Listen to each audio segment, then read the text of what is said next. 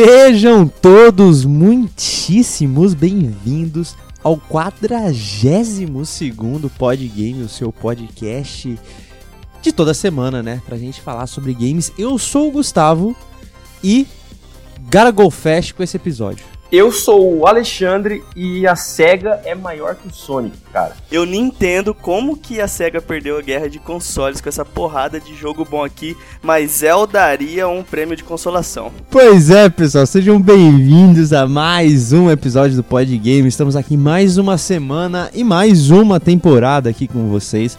Queria dar as boas-vindas aqui ao papai do ano, Pedro. Aô, muito obrigado. É sempre um prazer estar aqui gravando. Eu adoro estar com vocês, meus queridos. Aqui batendo esse papinho gostoso. Nessa nossa quarentena é, é o que a gente tem, né? É verdade, né? É quarentendo isso aí. E é isso aí. E eu queria também dar as boas-vindas ao Alexandre. E aí, pessoal, beleza? Bom dia, boa tarde, boa noite. E vamos falar de videogame, que é, é o que importa, né? Todo. Que é para as... isso que a gente tá aqui, né? Isso é, é para isso que, que a gente entrou pro, pro mundo do podcast, para falar de videogame. Os nossos o, o nosso prazer, né, para as outras pessoas de uma maneira explícita e que não seja julgadora, né? Porque enfim, né, não vamos entrar em muitos detalhes, mas hoje, como vocês viram aí no título do episódio, hoje vamos falar sobre os 10 jogos mais vendidos da Sega e é isso mesmo que vocês estão pensando da lista. Vai ter muito desse jogo aí que vocês pensaram. E vocês vão até falar, poxa, mas esse é o episódio desse personagem? Não, ainda não. O que está por vir é muito melhor. Mas enfim, vamos começar o nosso episódio de hoje com a nossa lista dos 10 jogos mais vendidos da SEGA.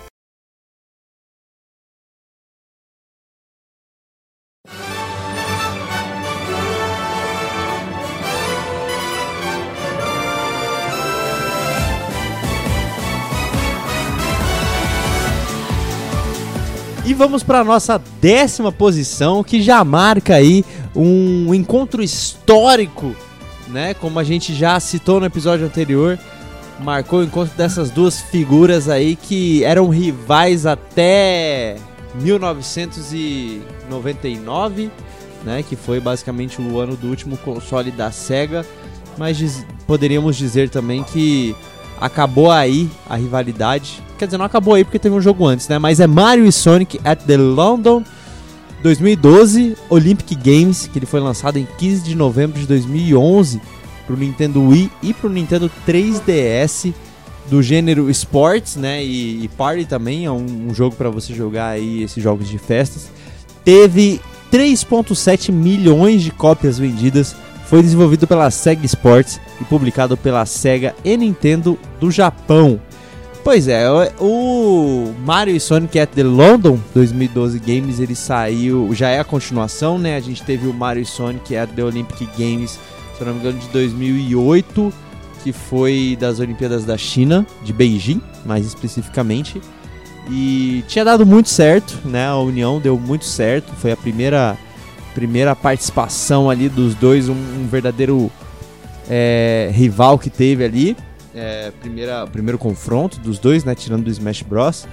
E foi um jogo que deu muito o que falar, né? Porque, tipo, Mario e Sonic finalmente estão juntos, estão competindo numa Olimpíada. Então foi um negócio muito bacana. E o jogo parece um desses jogos Party, né? Igual Mario Party, igual Sonic Shuffle, que tá no coração do Pedro, que eu sei. E Crash Bash. que a gente já comentou no episódio da Sony. Mas ele também não tem só os Jogos Olímpicos, como também tem alguns minigames bobinhos, né? Que você pode jogar local e na época você podia também jogar multiplayer online. Então, assim, além das categorias que tinham nas Olimpíadas, tinha também alguns minigames aleatórios ali que você podia jogar até quatro pessoas no Nintendo Wii, no Nintendo DS, no 3DS acredito que você poderia jogar só de forma online. Mas era um jogo muito divertido para jogar ali com, com o pessoal quando cansasse de Mario Kart ou fosse fazer alguma alternância aí, né? Esse jogo, cara, ele é aquele típico jogo para você jogar com seus amiguinhos e perder, né, a, a amizade um pouquinho, né? Porque ele é o pique de jogo do Mario Party, igual você falou. E ele traz aí aqueles elementos bem comuns de quem jogou jogo de party do Nintendo Wii, que é balançar o emote, é, girar, apertar o botão na hora certa. Então, assim, cada esporte traz o que, o que ele o que se imagina do movimento que deveria ser, né? Então, assim, foi um jogo bem inovador, né? Porque ele saiu, a gente tá falando, esse é o segundo jogo. Então ele já era uma franquia aí que tinha chamado bastante atenção. Mas eu tenho uma ressalva para fazer aqui, Gustavão. Faça, faça. Eu acho que nas Olimpíadas o Mario e a galera dele não tem chance pra galera do Sonic, não, fi. Cara, Não tem como. já é, já é sem noção você fazer o, o de corrida, né? Ter o Sonic como competidor, né? Mas beleza. Tinha que ter, tinha que ter uma, uma prova de encanamento também, sabe? Pra colocar no mesmo nível. É verdade. Tro é, troque essa Ou torneira. alguma, alguma coisa de, de jardinagem, né? Porque aí o Mario pega a florzinha, né? E tal. Sei lá. Eu tô vendo o que É, você tá tentando fazer, tá? O quê? É, tre- tre- Tretar? Tretar?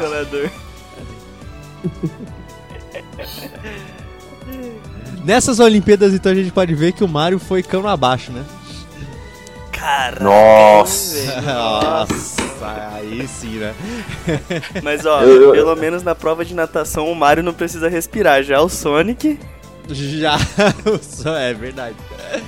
Esse daí sofre, viu? Já começa até a musiquinha de desespero já. O, o Sonic foi, foi um erro de programação, cara. Ele. Porque usou. Não de programação, foi um erro de planejamento, porque o ouriço ele é um bom nadador, o animal, sabe? Só que o Sonic não sabe nadar. E é isso. Eles erraram nesse sentido, e admitiram depois que erraram, porque eles não sabiam, não tinham pesquisado. Ou talvez, por isso que o Sonic consiga fazer a prova de natação, porque ele sabe nadar, ele não consegue ficar submerso, ele não consegue boiar. Hã? Ah lá, vamos pensar além. Ele não consegue usar boia, né? Porque. eu, eu sei que o Mario Porque fura, respira, eu Fura sei que o- eu sei que o Mario respira debaixo d'água. Cara, eu ia comentar sobre 2020 e as Olimpíadas em Tóquio, mas eles lançaram ano passado o Mario Sonic nas Olimpíadas de, de Tóquio 2020. E essa pressa de lançar o jogo fez o jogo ser completamente fora da realidade, né? Porque não tem nenhum, nenhuma referência à pandemia, ao Covid. Imagina que interessante esse, esse lado de, de joguinho bobo, de joguinho de parte. Só que daí eles fazem num tema do o pessoal sentado em casa, com máscara, sei lá, jogando. Caraca, Ia ser mano, bem. Ia ser bem atual, sabe? ver o Sonic e o, e o, e o Mario de máscara ia ser top.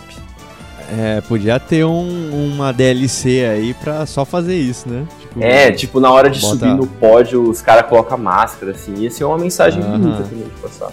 Tirando isso, né, pessoal, esse jogo, Mario e Sonic, já teve quantos até agora? Quatro? Cara, teve o de 2008, que foi de Pequim. Teve o de 2012, que foi de Londres. Teve um Olympic Winter Games, né? Jogos Sim. Olímpicos de, de, de Inverno. Teve o do Rio. E eu acho que. s- Eu Esse. não sei se teve dois de, de inverno. Mas se for isso, se foi só um de inverno, tem quatro. E agora esse de Tóquio, né? Já é, esse de. Tóquio 5. Sim. É, E, cara, imagina se a Nintendo compra a SEGA. É, é, é a melhor opção do mercado. É, é a melhor. Porque tá tendo um papo de- sobre a Microsoft comprar a SEGA. Mas a, a Nintendo e a SEGA elas combinam muito. Elas têm uma história. E eles já têm essa parceria toda. Então, fica aí a minha dica. Consulta gratuita pro CEO da SEGA e da Nintendo. É, e a gente pode até ver nessas. Ness- nesses jogos aí, né, que os dois estão juntos, que, tipo, os personagens conseguem se conversar, né? Tipo assim, eles teriam Sim, como viver no mesmo universo, né? Então, assim, o estilo deles esses é crossovers. parecido. Se você Isso, pega Não tem. se você pega as artes assim, você vê que eles, eles são parecidos, é quase como se viessem do mesmo universo, sabe? É isso aí, eu acho que combina demais. Nas mãos da Nintendo, o Sonic e o universo do Sonic ia se expandir muito, muito, muito. Se, e se a gente tiver a Microsoft comprando a SEGA, provavelmente esse tipo de jogo como Mario e Sonic nas Olimpíadas vai sumir, né? Uhum. Acho que a não, cara. A Microsoft- Microsoft tá muito amigável hoje em dia. Então, mas só que a Microsoft ela sempre teve essa política, né? Ela permite que, que a empresa desenvolva para plataformas onde ela não é concorrente, né? E aí pra console ia ser um negócio meio assim, tipo, não, faz um jogo de Olimpíada do Sonic pra, pra gente aqui, pro Shiboki. É, Xbox. é, seria, seria bem, bem provável mesmo que isso fosse acontecer. Fora que eles iam querer também meter o Sonic meio que em tudo, né? Tipo, o diferencial da Microsoft seria, ó, a gente tem o Sonic. É, não ia deixar a Nintendo brincar com o Sonic, pô. Pelo menos é o que eu acho, né? Imagina uma história de aventura onde eles têm que salvar a princesa e os animaizinhos da floresta no mesmo jogo. Pois é, ia ser muito bom, né? Top. Daí o, o- o Mario corre que nem o Sonic, o Sonic troca a torneira Ah, que não, nem não, o Mario. não. Pera aí. Acho que o Gustavo não curtiu sua ideia, velho. Ai, ai, É, ai. foi mal. O Sonic é um, é um tópico. Delicado Sim, sim. aqui no Podgame. Delicado, delicado. Mamilos, mamilos. Nossa, você vai me falar que o, o, o diferencial do Sonic você vai querer pôr no Mario? Por favor, né? Não, mas aí faz uma parada. O, o, o Mario é cheio dos, dos itens mágicos. Então tem um. O Mario coloca um sapato especial que é parecido com o sapato do Sonic, daí ele fica rápido. Super possível. Ah, então tá bom. Então tá bom. Então, então tá bom, então. Então pode fazer. Convenceu, convenceu, nem acredito. Boa. Já posso fazer o pitch pra, pra Nintendo. pra apresentar, né, esse projeto. Tá bom, né?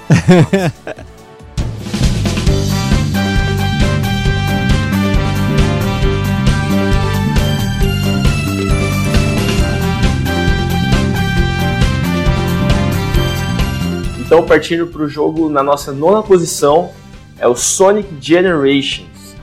Sonic Generations é um jogo para PlayStation 3, Xbox 360, PC e Nintendo 3DS. Ele chegou nas mãos das pessoas em 1 de novembro de 2011 e é, obviamente, um jogo de plataforma, ação e aventura no estilo que só o Sonic tem. É uma volta às raízes de Sonic. A trama temporal da história abre caminho para o encontro do Sonic clássico e o Sonic moderno. Isso culmina em uma mistura de gameplay. Todas as fases podem ser jogadas da forma clássica, no estilo do Mega Drive, ou moderna, no estilo do Sonic moderno que a gente vê hoje em dia. E quando você completa uma das nove zonas nos dois modos do jogo, a zona é restaurada e isso abre mais 10 desafios por zona. Então tem muita coisa para fazer, tem muita. é, eu não sei como fala em português, é replayability, rejogabilidade, talvez. Fator replay. Fator replay. Fator replay, que bonita, que, que expressão bonita. Fator replay, pessoal. O fator replay desse jogo é grande e ele vendeu 3,8 milhões de cópias. Tá? Então foi um sucesso moderado, um sucesso conservador de um jogo um pouco recente, né? Nove anos atrás a gente vai ver que esse é um dos jogos mais recentes dessa lista. Então, cara, eu queria dizer que eu contribuí com esses 3.8 milhões porque eu comprei tanto no PC quanto no PS3. Aí a minha contribuiu. única. Ah, aí, aí comprou muito, né? A minha única ressalva é que eu não comprei ele físico. Essa é a minha dor no peito. Não comprei ele físico no PS3. Tive que comprar digital. E vamos ver, né? Vai que eu consigo comprar ele físico até pra ter na coleção. Mas, cara, Sonic Generations, assim, foi um jogo que. Quando começou a sair as, as- os trailers, né? Essas coisas, eu falava, cara, o que, que eles estão querendo fazer? Porque, assim, o trailer, o trailer de revelação era o Sonic que a gente tá chamando de moderno, né? Que é da, da série Sonic Adventure até hoje em dia, né? Que já é aquele Sonic um pouco mais espichado, né? Não é o gordinho igual era do Mega Drive. Ele pega essas últimas jogabilidades antes do Generations, que no caso era do Unleashed, que ele misturava um 2D com 3D, que era, é- era essa, quer dizer, ainda é essa jogabilidade moderna que eles chamam. E aí inseriam o Sonic gordinho, né? O Sonic gordinho de olho preto lá. No trailer a gente falava, cara, como que vai ser essa, essa junção, né? Eu acho que a SEGA já tá vindo de, de uns baixos aí, que eu ficava com aquele famoso pé atrás, né? O Sonic Unleashed ele foi bom, só que tem as ressalvas, né? Principalmente no, no- nos consoles da, da geração que era atual na época, né? Que era o PlayStation 3 e o Xbox 360. Tinha muita fase longa com o Warhog, que era um outro. Que era tipo um God of War com o Sonic, né? Que era um Sonic lobisomem. E aí, tipo, o pessoal gostou muito da jogabilidade, só que tinha mais da outra jogabilidade que o pessoal não gostou do que dessa. Então o Sonic Generations, ele trouxe basicamente só esse essa jogabilidade desse Sonic, que é 2D e 3D, com a jogabilidade clássica que todo mundo pedia.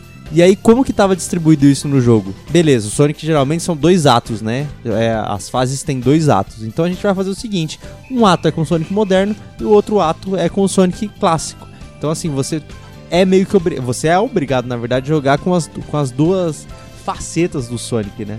Com, com esse negócio de é, viagem no tempo, essas coisas. E ficou assim, muito legal, ficou de muito bom gosto. É, eu acho que a única ressalva, não só eu, mas eu acho que da, da grande maioria das pessoas que gostaram do jogo, é que a SEGA perdeu muito, muito dinheiro de não lançar as DLCs das outras fases, né? Porque, assim, é, faz uma, esse jogo faz uma limpa, assim, toda a história do Sonic. Então, assim, a primeira fase é a Green Hill, que é do Sonic 1. A segunda fase é o Chemical Plant, que é do Sonic 2. A terceira fase é o Sky Century, que é do Sonic 3. A quarta fase é Speed Highway, se eu não me engano, do Sonic Adventure 1. A, a quinta fase, enfim, enfim, aí vai indo, né? É a Sonic do, do, Sonic Adventure 2, aí do Sonic Heroes, aí do Sonic 2006, aí do Sonic Colors, até que chega na última fase, que é uma fase meio que original do Ainda tem a, do Sonic Unleashed também tem fase, até que chega na fase tipo original, que é a última fase, que tem os dois Sonics como Super Sonic. Então é uma coisa assim muito legal, foi uma comemoração muito muito bem vista e muito boa para qualquer fã de Sonic. E é isso. Cara, é... esse jogo foi um, foi um presentaço que a SEGA deu pros fãs de Sonic mesmo. E eu lembro isso que você falou com muita com muita nitidez na época, tipo, esse jogo gerou uma hype, mas ao mesmo tempo gerou uma dúvida. Todo mundo ficava tipo, mano, será que eles vão cagar nesse jogo? O que, que eles vão fazer? Não é possível, meu Deus do céu. E o jogo, velho, saiu lindinho, saiu bonitinho, gostosinho. Eu joguei ele no PlayStation 3, eu peguei ele emprestado, não terminei o jogo, mas eu joguei bastante dele. E ele é, cara, chuchu beleza, chuchu beleza. Mistura as duas jogabilidades de forma muito bem agradável.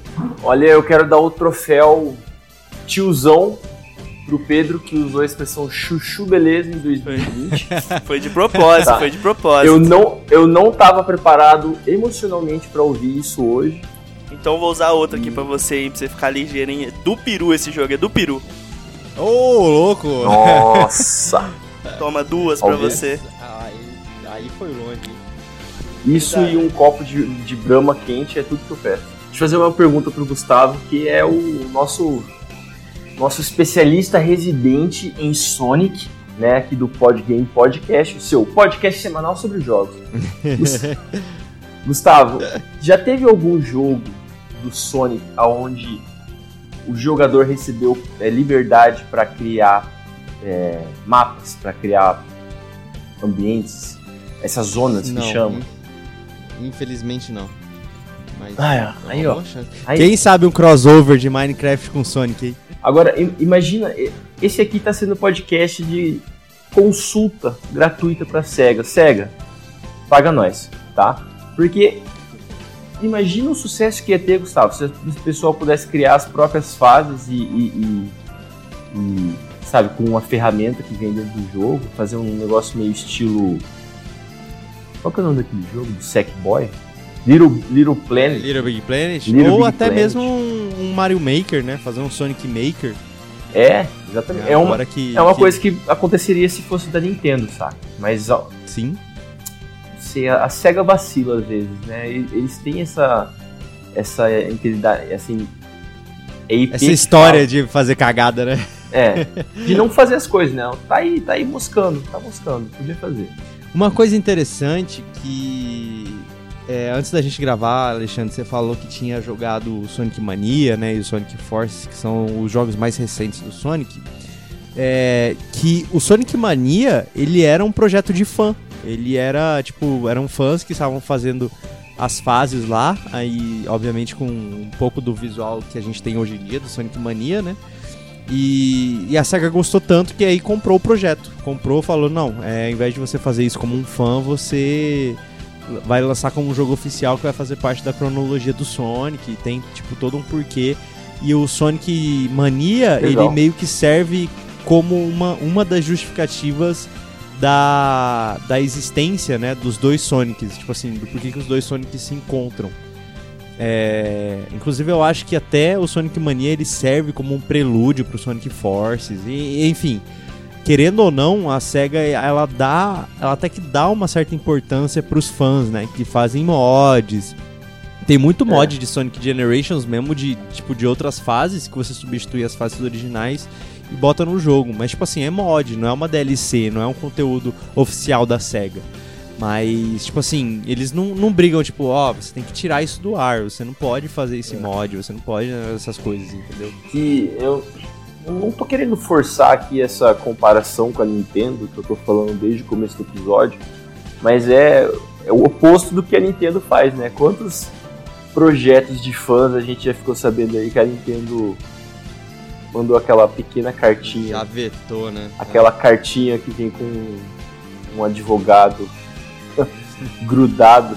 Junto, né? É, o, o advogado vem com uma algema assim e outra algema tá na cartinha. Ou você tira do ar, ou você vai pra fora do ar, meu amigo. Isso, exa- exatamente. E a SEGA foi lá no outro lado do espectro e falou, não, cara, vem, vem fazer isso aqui dentro. Então isso mostra É, um pouco de, de, de coração por parte da empresa, de perceber que é bom quando alguém, um grupo de fãs começa a fazer um jogo baseado no seu jogo, de homenagem, é um, é um negócio muito bom. E se você E eu acho chance, que foi né? até. Foi até assim, porque, se eu não me engano, tipo, um dos grandes estúdios da SEGA estavam responsáveis pelo Sonic Forces, né? E eu, eu tenho na minha cabeça, assim, que às vezes a SEGA ela tem medo de arriscar no. ne- Nessa coisa de nostalgia, né? Então, tipo assim, dela querer fazer um jogo novo do Sonic dos moldes antigos, sabe? Tanto é que muita gente até fala, tipo, ó, é só pegar o, o molde que vocês fizeram do Sonic clássico no Sonic Generations. Se vocês lançarem um jogo inteiro só assim, vai vender, entendeu? Porque todo mundo gostou, todo é tipo, é isso que as pessoas querem mesmo, sabe? Mas a SEGA eu acho que ela fica meio relutante aí, tipo, viu que é, os fãs estavam fazendo, tava tendo um, um feedback muito bom, falou, é, vamos puxar aqui, porque se, se der cagada, não é nossa cagada, entendeu? Foi do nosso estúdio que a gente contratou pra eles terminarem esse fangame. E o jogo principal ali, a gente ainda fala, tipo, é, não sei o que tem dinheiro investido mesmo, tem muito dinheiro, sabe? Então, eu acho que ela, ela tem esse medo de apostar. Só que assim, quando ela aposta e dá certo, ela não continua. Que é, no caso, a mesma coisa que aconteceu com Sonic Generations. Tipo assim, o Sonic Forces, ele meio que é uma continuação, só que, tipo assim, você consegue ver muita diferença ainda, até de jogabilidade entre eles. Assim, de você pegar o controle e falar, hum, tipo, parece que no Sonic Generations eu sou mais um pouco mais livre e no Sonic Forces eu sou meio automatizado, assim, a fazer as coisas, sabe? Até na jogabilidade clássica do Sonic. Então, tipo assim, o Sonic Generations ele foi lá e, e elevou o patamar da SEGA de novo. E, tipo, cara, olha só, finalmente agora é. é, ó, é os caras não vão parar mais de fazer jogo bom do Sonic, porque agora eles acertaram na mão e vão continuar assim. E a gente viu que não é bem assim, mas assim, o ápice, eu acho, de Sonic é, nos últimos anos, eu acho que foi o Sonic Generations. Acho que poderia ter vendido mais, mas assim, é um jogo que ainda bem que tá nos 10 mais vendidos, porque merece muito. Rapaz, bonitas palavras, bonitas palavras. E realmente o jogo faz jus pela classificação que ele tá. É um jogaço. Que sirva de consolo aí, SEGA. Fica a dica. Segue no Generations que dá bom.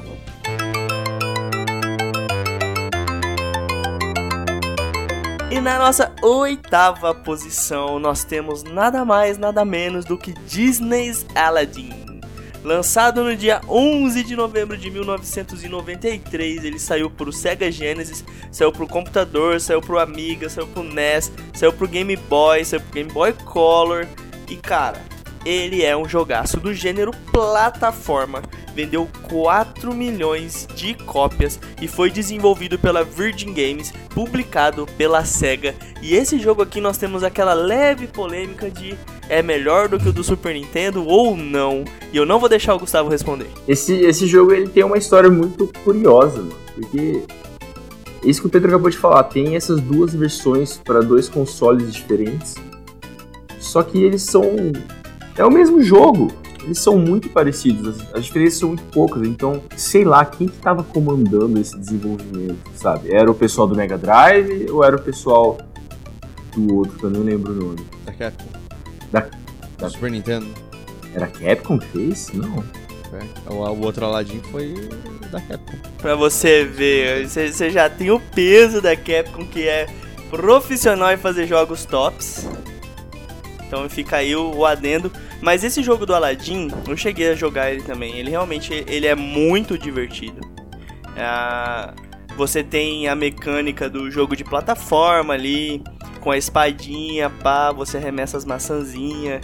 Então assim, ele trouxe essa mecânica. O, o que você mencionou, o Alexandre, é, de, da diferença dos dois jogos, é aquele, aquela situação de a empresa detém o, a oportunidade de desenvolver o jogo e as plataformas não se conversavam na época como se conversam hoje, né? Então, por exemplo, até o jogo do, do Rei Leão, ele teve que ser reescrito nos dois consoles, foi um pouco mais fiel é, às duas plataformas. O Não tem tanta diferença, É. né, gráfica entre os dois. não, e o Aladdin, a jogabilidade é gigantescamente diferente entre as duas plataformas, né?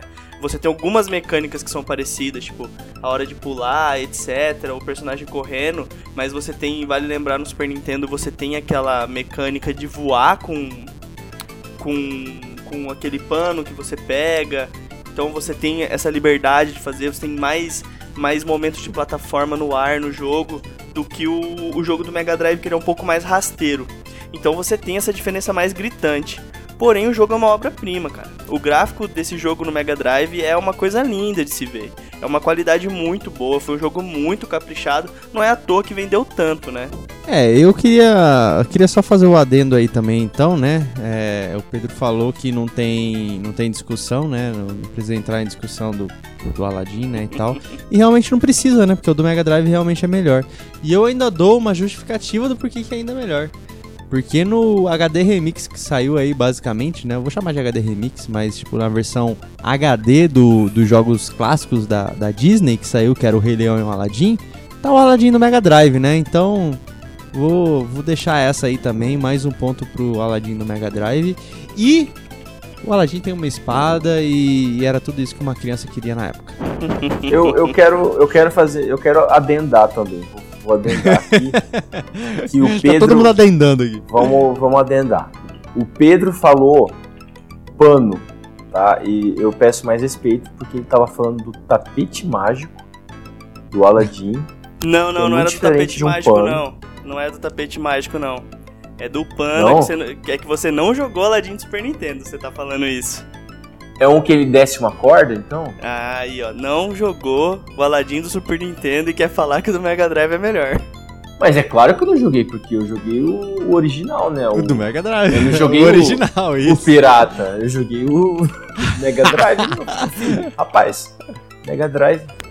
Hashtag. Eu vou, eu vou, eu descobri pesquisando para esse episódio, vou, vou lançar uma pergunta para vocês. Vocês sabiam que esse jogo tem continuação? Não, não sabia não. Ó, eu quero Então- fazer um adendo antes de você con- continuar. Mais um o adendo Ah, do Estão adendo. adendando demais. Se algum jogo é cópia de outro jogo, o Aladdin do Super Ficou assim. Nintendo saiu primeiro. Beleza. É claro, porque foi tão fácil de programar. Não, zoeira. Pedro, você sabia que, que esse jogo tem continuação? Fui pego de surpresa também. Então, rapazes, eu também fui pego de surpresa. É um jogo chamado Aladdin, a Vingança de Nazira, ou Nazira's Revenge. É um jogo de 2001, lançado para PlayStation 1 e PC. E eu fui assistir um pouco. E, cara, se eu tivesse esse jogo, porque assim, não teve marketing nenhum, nunca tinha ouvido falar desse jogo. Mas se eu tivesse ele nas minhas mãos lá em 2001, 2002, eu ia curtir pra caramba. Parecia ser um jogo bem divertido.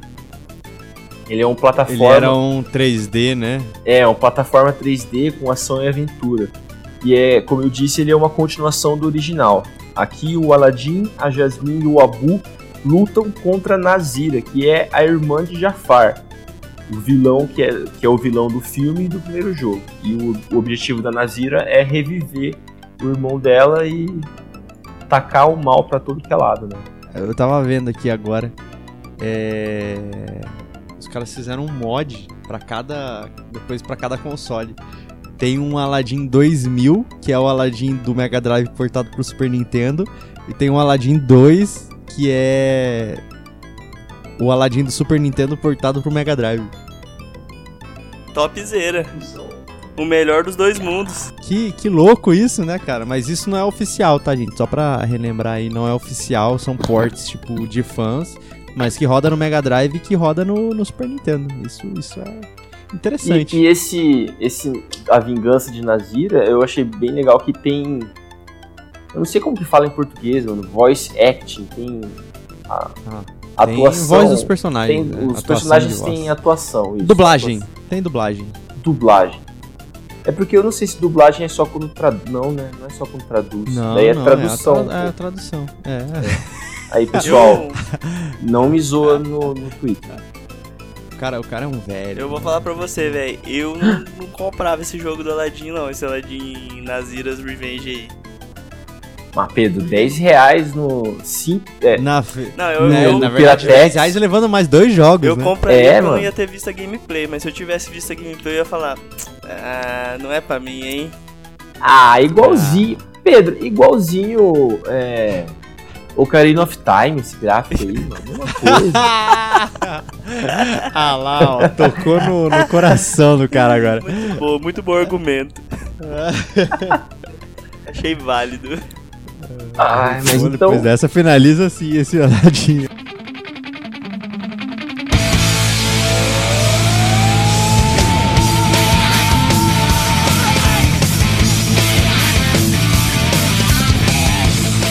E em sétimo lugar, o jogo que deu aí, que introduziu o Sonic no mundo 3D, basicamente, né? Eu tô falando de Sonic Adventure, que foi lançado originalmente em 23 de dezembro de 1998, originalmente e exclusivamente para o Dreamcast. Depois recebeu a versão Director's Cut do GameCube e pro PC Windows e depois teve o seu port aí também pro Xbox 360 e PlayStation 3, ele que é do gênero de plataforma ação e aventura.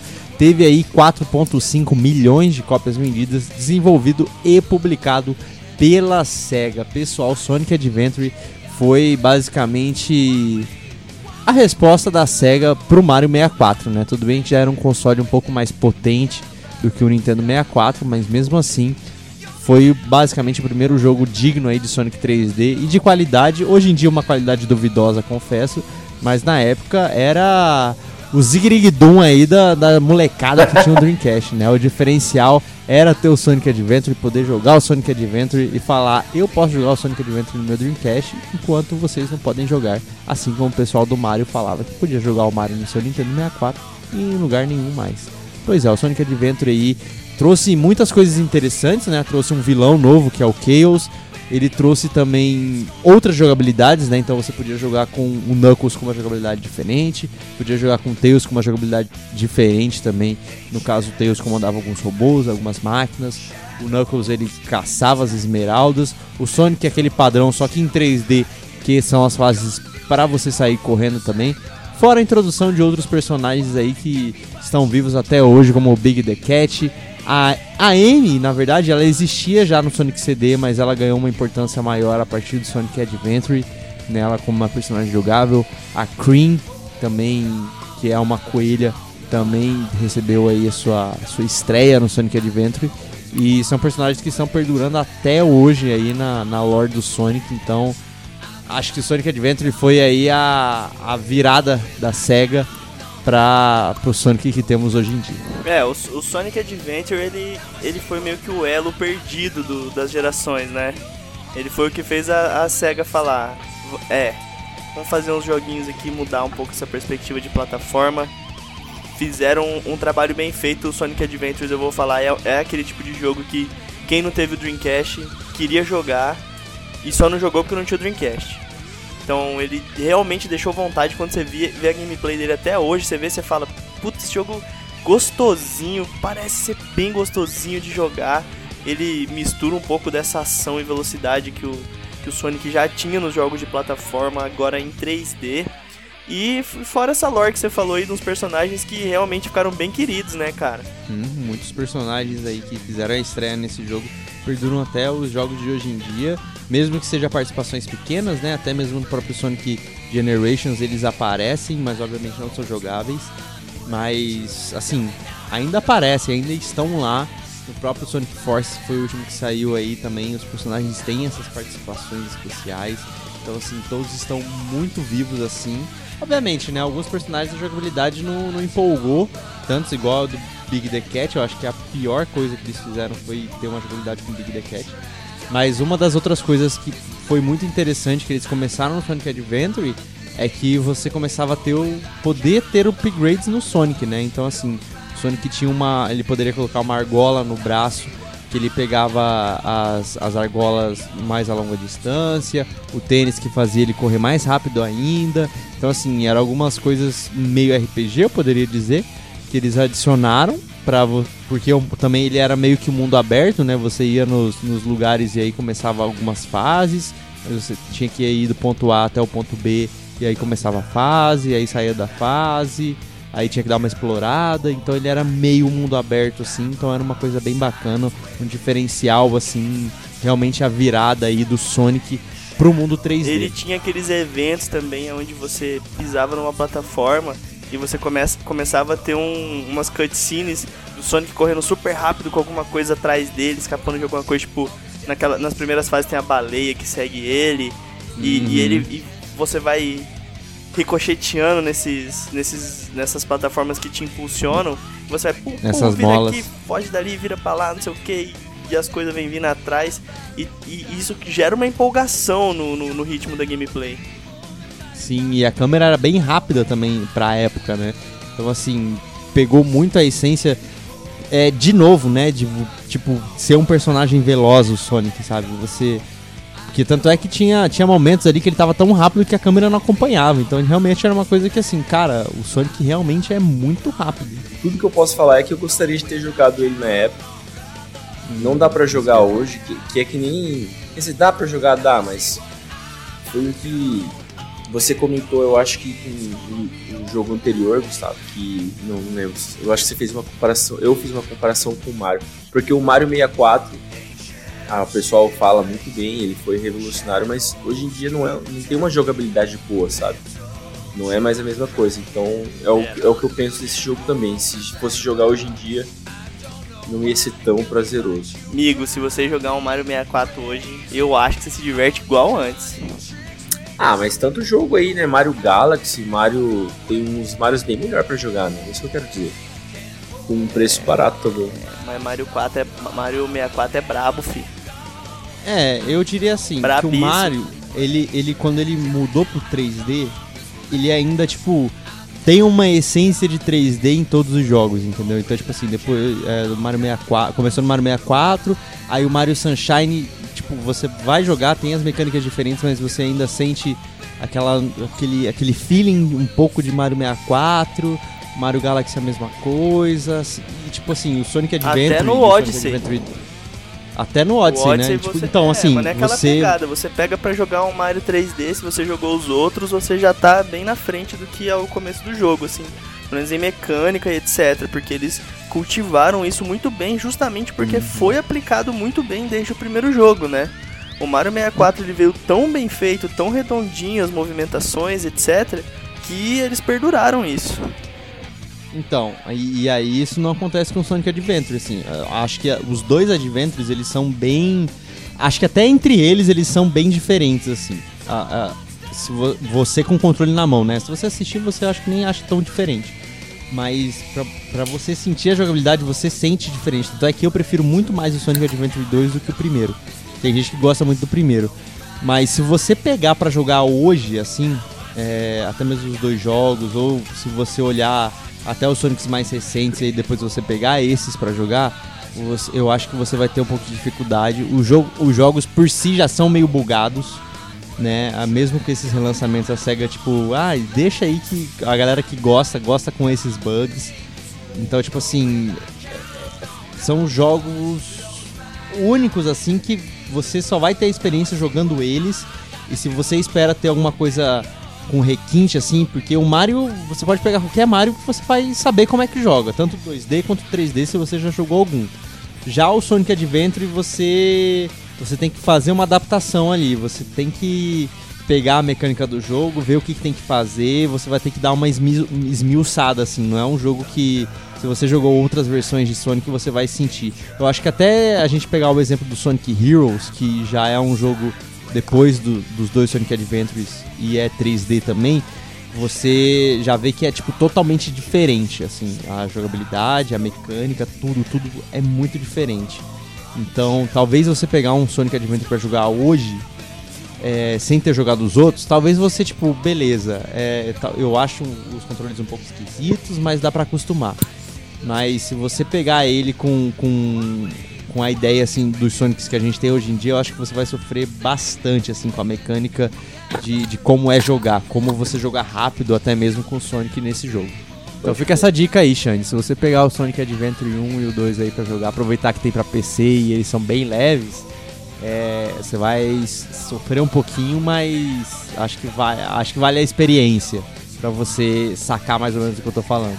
Cara, também fica bem confuso, né? Não, não tô querendo fazer esse um episódio do Sonic, mas. o Sonic não tem, não tem muito que um foco, né, cara? Ele, ele cara. pega vários gameplays, ele vai evoluindo, mas ele nunca tem um, um core, um centro, uma coisa. Eles testaram muito, eles tentaram achar isso e eles demoraram para encontrar um, uma fórmula que funcionasse para eles falarem, ah, vamos seguir isso aqui. Parecia que eles sempre estavam é insatisfeitos com, com esse último com que eles que concluíam. Saiu, o Sonic Forces agora tem, tem guerra, tá ligado? O seu personagem ele dá tiro, parece o Mega Man com um braço de, de canhão negócio muito viajado, sabe? É divertido então, pra quem gosta daquele estilo, mas em quesito de franquia, tá. Tá tirando pra todo lado. Então, é, é porque. É igual eu falei no Generations, assim. Parece que eles pegam muito pra. Parece que o Sonic é tipo uma cobaia, sabe? Pra experimentar. É. Então, tipo assim, sempre tem um jogo diferente do Sonic. Não é, é igual o Mario, assim, que ele tem, ele tem o padrão, ele tem o negócio do Mario ali, que é a aventura. Quer dizer, tudo bem que ele tem dois moldes, né? Tipo, tem tem um lado 2D do Mario e tem um lado 3D do Mario que, tipo assim. Posso tentar te ajudar? O que lançou do Mario é, é bom. Hã? É, o, eu, acho que eu, eu acho que entendi o que você quer dizer. Os jogos do Mario fica muito claro quais são os jogos principais, né, entre aspas, e quais são os, os jogos derivativos, jogos que brincam com o personagem. E o Sonic não. Isso. Parece que é tudo o, o, o próximo Sonic, o jogo principal, só que Isso. eles são todos diferentes. Exatamente. Então, assim, é, é, a mesma coisa até com o Sonic Mania, entendeu? Que ele saiu no mesmo ano do Forces. Tipo assim, todo mundo olhou o Sonic Mania como, tipo, ah, vai ser um jogo divertidinho do Sonic, né? Não é o principal lançamento do Sonic. O principal lançamento é o Sonic Forces. Mas, tipo assim, ele tem a importância na história, tem coisa, e é uma continua é um prelúdio, né? Ele tem um coisa, mas é, é, é isso que você falou o, o Mario, ele consegue se diferenciar nas plataformas e ainda assim manter uma qualidade. Tipo assim, tem o Mario de RPG, tem o Mario 2D, tem o Mario de aventura, tem o Mario que é pra. pra é o party, né? Tem os Marios do esporte. E assim, todos têm uma qualidade muito boa pro que ele se propõe a fazer, por ser um jogo do Mario. Agora, o Sonic, principalmente nos últimos tempos, ele vem copiando muito, né? Então a gente pode ver que começou no Sonic Adventure, que copiou o 64, a gente vê isso no Sonic Sega All Stars Racing, que copiou o Mario Kart. Só que isso ainda eu faço um, um adendo, porque eu acho que o, o, ele conseguiu chegar numa qualidade muito parecida com o do Mario Kart. Já o Sonic Adventure eu acho até que ele é bom, mas eu acho que o Mario Kart tem mais. Oh, o Mario 64 ele, ele ganha em termos de jogabilidade do, do Sonic Adventure. Mesmo o Sonic Adventure eu gostando bastante. Mario 64 foi uma obra-prima, né, velho? A Nintendo acertou muito na mão, assim. Eu acho que é, são, são difíceis. Não, eu, eu, eu falo isso sério, assim. São difíceis os pontos que você tem na escala do mundo dos games que você tem um lançamento que é algo tão chamativo e divisor de água quanto foi o Mario 64. Ocarina of Time. Outro, é, também, também é, mas só que eu falo assim, não, não, não são só jogos da Nintendo, o, o Sonic é um, um, um, exemplo disso, o Sonic the Hedgehog. o primeiro jogo que saiu do, do, do, Sonic. Ele era um jogo de plataforma que era algo que ninguém nunca tinha visto e nunca tinha imaginado, sabe? Aquela velocidade, aquela transformação. E a gente estava acostumado com jogos de plataforma pique Mario, que já eram uma revolução e abriram portas para acontecerem outras coisas. E o, o, Sonic Adventure ele não é esse esse ato assim, esse esse checkpoint do, do mundo dos games, sabe? É, ele tanto é que ele é um pouco um pouco esquecido, eu acho, né? Eu acho que tipo muito pessoal que gosta de Sonic assim que mantém ele vivo, mas realmente não foi tipo assim, o que você falou igual foi o, o Mario 64, sabe? O Mario 64 serve muito de referência para outros jogos, já o Sonic Adventure não.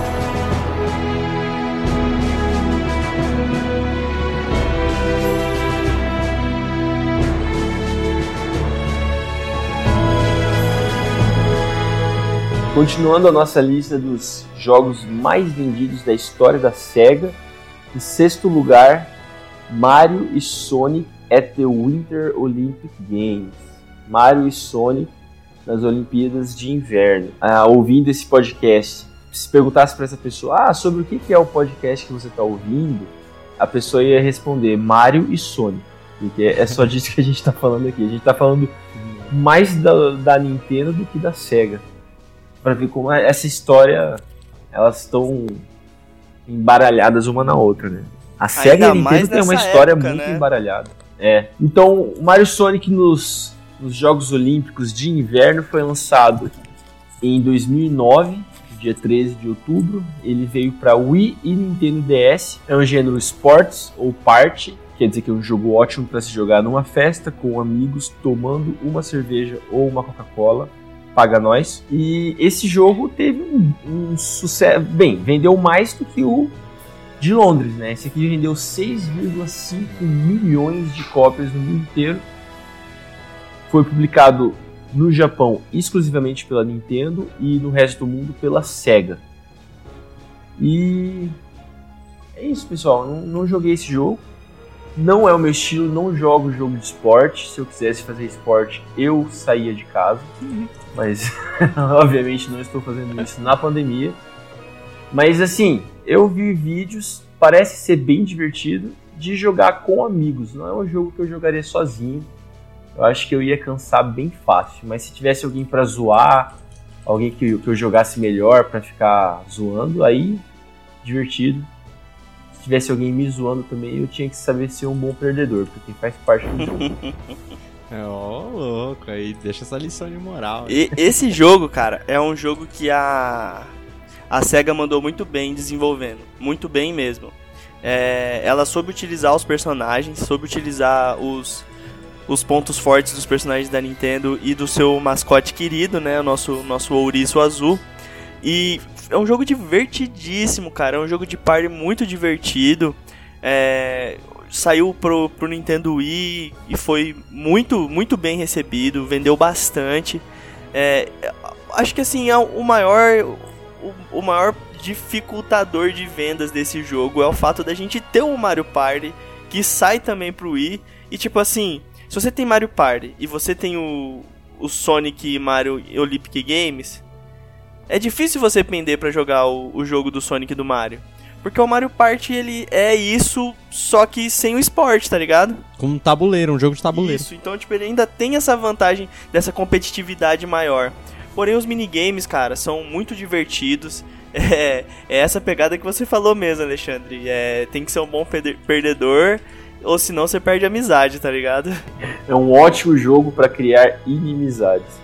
Discord treta dos amiguinhos. Cara, mas eu, eu vejo esse a, a série toda, né, do Olympic Games, Winter Games, eu vejo assim, é, é aquele jogo que quando você na época, né, chamava as pessoas para jogar tipo Wii Sports, aí ao invés de jogar o Wii Sports, eu vou jogar o Olympic Games, porque assim, tem toda, toda aquela patifaria que você tinha que fazer com controle de tipo, ah, é o tênis, aí você tem que fazer o movimento da raquete. Ah, é golfe, você tem que fazer o movimento do taco de golfe. Nossa. Então, eu não tenho saudade que, disso, cara.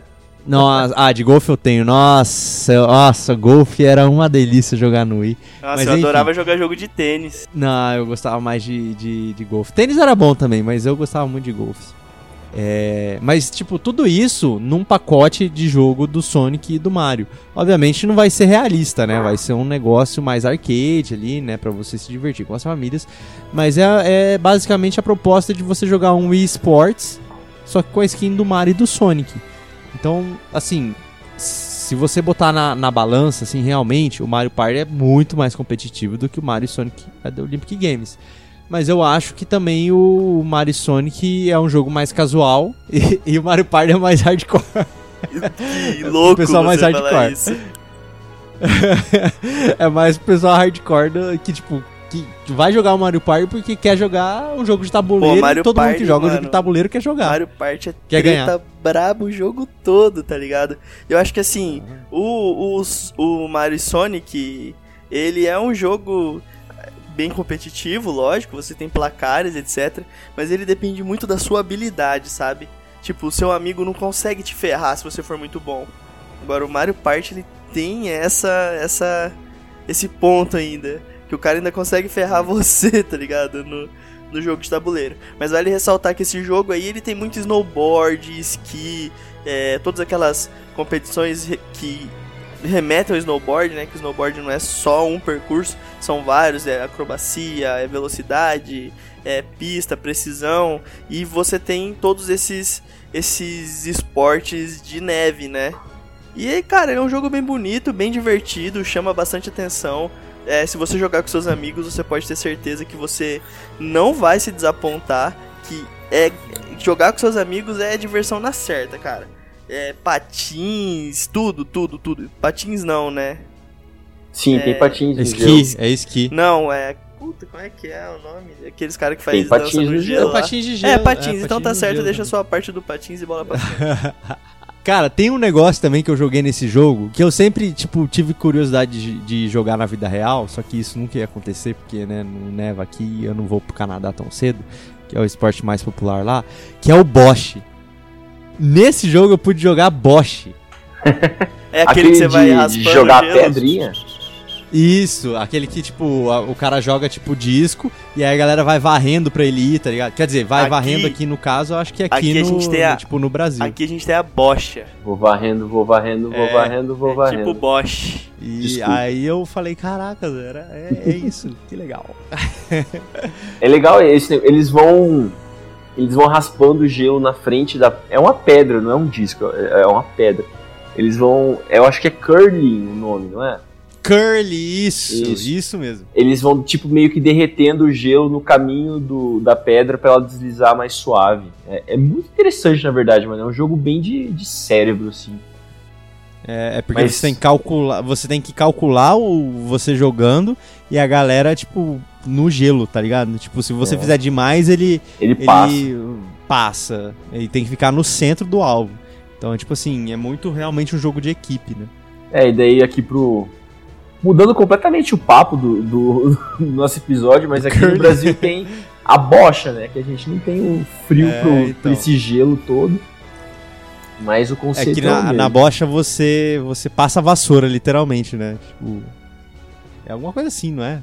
Não é na areia. É que porque não é joga, no gelo. é. Não, não é na areia. É num negócio que escorrega mais. É tipo, você vai ter que, tipo. Sabe o que eu quero, Gustavo? Sabe o que eu quero, Pedro? Ah, Eu quero ver uma partida de bets no próximo Olimpíada. Na próxima Olimpíada do Mario. ai, ó. É verdade. Bets. Podia ter aproveitado na do Rio, ter feito. ó. Ou imagina fazer um jogo brasileiro que tem só esses jogos: bets, queimada, é, futebol de, de meia no, no asfalto. Ia ser um sucesso, cara. Sem ser gourmetizado, né? Porque o futebol na rua tem o FIFA Street. O... Queimada, eu acho que tem um jogo de queimada, eu acho. Isso aí a gente tem que olhar direito, mas eu acho que existe um jogo de queimada. Nunca joguei, mas eu acho que tem. Tem um super filme também de queimada. Dodgeball? É, o filme velho. Filmaço, é top. massa. Esse filme é muito bom, muito bom.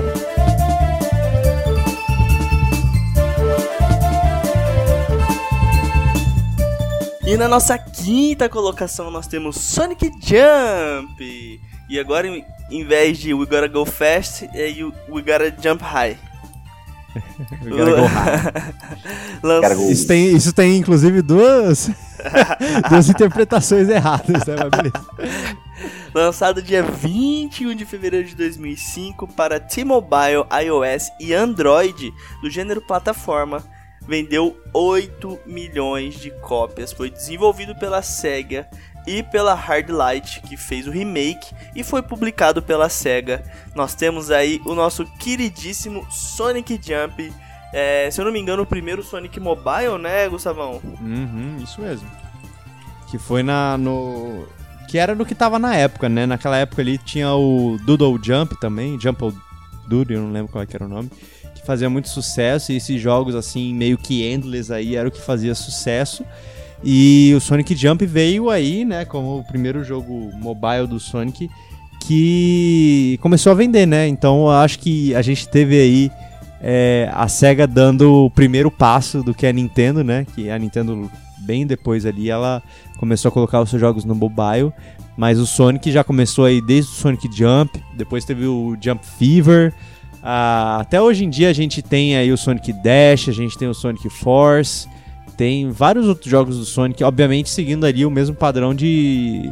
Basicamente são skins ali de outros jogos, né? Se eu não me engano, o Sonic Dash ele é muito Temple Run. Uhum, exatamente. É, é, então é. tem outros jogos exatamente ali que ele acaba sendo skin de outros jogos, né? Mas assim, já é alguma coisa, já é a temática do Sonic. Eu acho até que esses 8 milhões, eu acho que parte é em dinheiro, porque o jogo era pago pro celular e parte era de download, né? É, tem microtransações. É, mas é, ele, ele tem tipo skinzinha, essas coisas que é, tanto é que se mantém. Que eu acho que ele foi pago no início, aí ele ficou de graça, aí depois ele voltou a ser pago agora porque tem outros jogos iguais, então assim.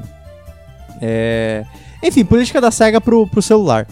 Mas eu acho assim que foi uma, uma sacada genial da, da SEGA. O mercado mobile já é um mercado que a fatia financeira é gigantesca. Então você tem muito dinheiro sendo, sendo colocado pelos jogadores nesse mercado mobile, né?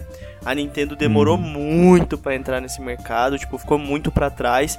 E a Sega já viu que, que isso era possível e começou a tirar o seu, seu faturamentozinho já com Sonic Jump. Jogada genial, porque se você mete o ouriço em qualquer coisa, mano, você vai vender alguma. Vai vender uma quantia. E esses 8 milhões mostram que o Sonic Jump, ele não é um jogo ruim, não é um jogo que deixou a desejar, agradou bastante e fez aí o seu sucesso dentro do que ele prometia, né? Que, é. que na verdade ele até era interessante, porque esses jogos aí que você vai subindo, né, tem ali as plataformas e ele por isso que é Sonic Jump, né? Ele vai pulando entre as plataformas. É, nesses outros jogos, tipo Doodle Jump, você tipo só vai e vai. É, a partir do Sonic Jump ele já começou a inserir fases, né? Então ali você tem alguns coletáveis que são essas argolinhas vermelhas para pegar, tem as argolinhas normais e tudo mais e você vai passando pelas fases e as fases são temáticas dos jogos do Sonic, né? Então tipo você tem a Green Hill, você tem a fase temática da Chemical Plant, você tem a fase temática da Emerald Hill e assim vai. Sei lá, cara, parece uma enganação, sabe? É exatamente isso que você falou, Gustavo. É uma skin de um outro jogo qualquer, genérico, é. Que a gente já viu de, de pular e, e a tela então, não só que, mais. tipo, hoje em dia é genérico, né? Naquela época, 2005, era tipo, nossa. Era tipo... o que você tinha, né? Na verdade. É, mas não é, é não é mesmo assim não era original, né, cara? Não. Foi o, o que isso acaba parecendo é que eles estão só querendo fazer dinheiro, né, mano? Vamos pegar um não, negócio é... que dá certo, botar que não é errado, não é errado, mas de novo, não tem originalidade nos jogos, parece. Cara, é porque para essas empresas não compensa elas fazerem só pro mobile, tipo, o jogo, um jogo é, é, triple A, entendeu? Tipo assim, tanto é que a, a, SEGA até que lança os jogos dela pro, pro, pro mobile. Ela lançou os três Sonics do Mega Drive pro mobile, o Sonic CD, lançou o Sonic 4, episódio 1 e 2, saiu pro celular também. Só que, tipo assim, não é uma coisa que eles. Ah, eu vou focar aqui para lançar o jogo pro celular para ser alguma coisa uau, entendeu? Não, é o joguinho clássico de celular de gacha. Você vai lá, roda uma roleta, faz login diário e querendo ou não, muito até os jogos da Nintendo são meio assim, o Mario Run mesmo, tipo, ele já era uma cópia de um outro jogo que tipo você tem que correr infinitamente, inclusive tinha até um jogo de um macaco que parecia o Donkey Kong, que era a mesma coisa, só que ao invés de, de moeda igual é o Mario, Banana. você pegava a banana. E. Só que assim, as mecânicas são diferentes ali, você sente uma, uma certa diferença, né? Uma resposta no controle, alguma coisa diferenciada entre os jogos, mas a ideia é a mesma. Tipo, Sonic Jump você pula até o mais alto, o Mario Run você corre até o final da fase sem perder vida. E é isso, é, são jogos de celular que você tem que jogar com uma mão. É um clique, é um clique que você tem que fazer. Então, não compensa muito eles investirem, tipo, ah, vamos fazer um, um puta lançamento pro celular aqui do Sonic. Eu acho que não compensa. É, realmente é, é essa técnica mesmo, de lançar algo simples para render um faturamento. Ah, tem as suas inovações pro, pro gênero, mas realmente é um pouco mais do mesmo, né? Só que quando você coloca o personagem, você tematiza as fases, você dá a opção de trocar as skins, etc. Você, você gera esse, essa proximidade do fã com o jogo, né? Que é um- uma camada a mais do que só você jogar um joguinho de pular e subir até o mais alto que você puder.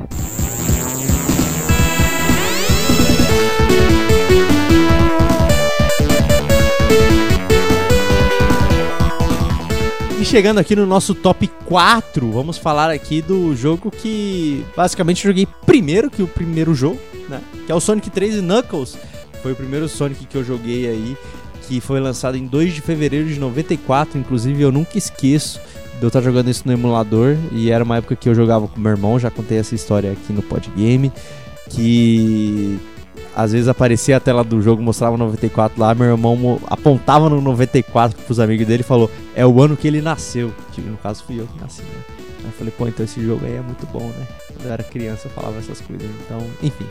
Foi lançado originalmente pro Mega Drive. Ele era o gênero de plataforma em 2D. Teve 8.09 milhões de cópias vendidas, desenvolvido pela SEGA e publicado pela mesma.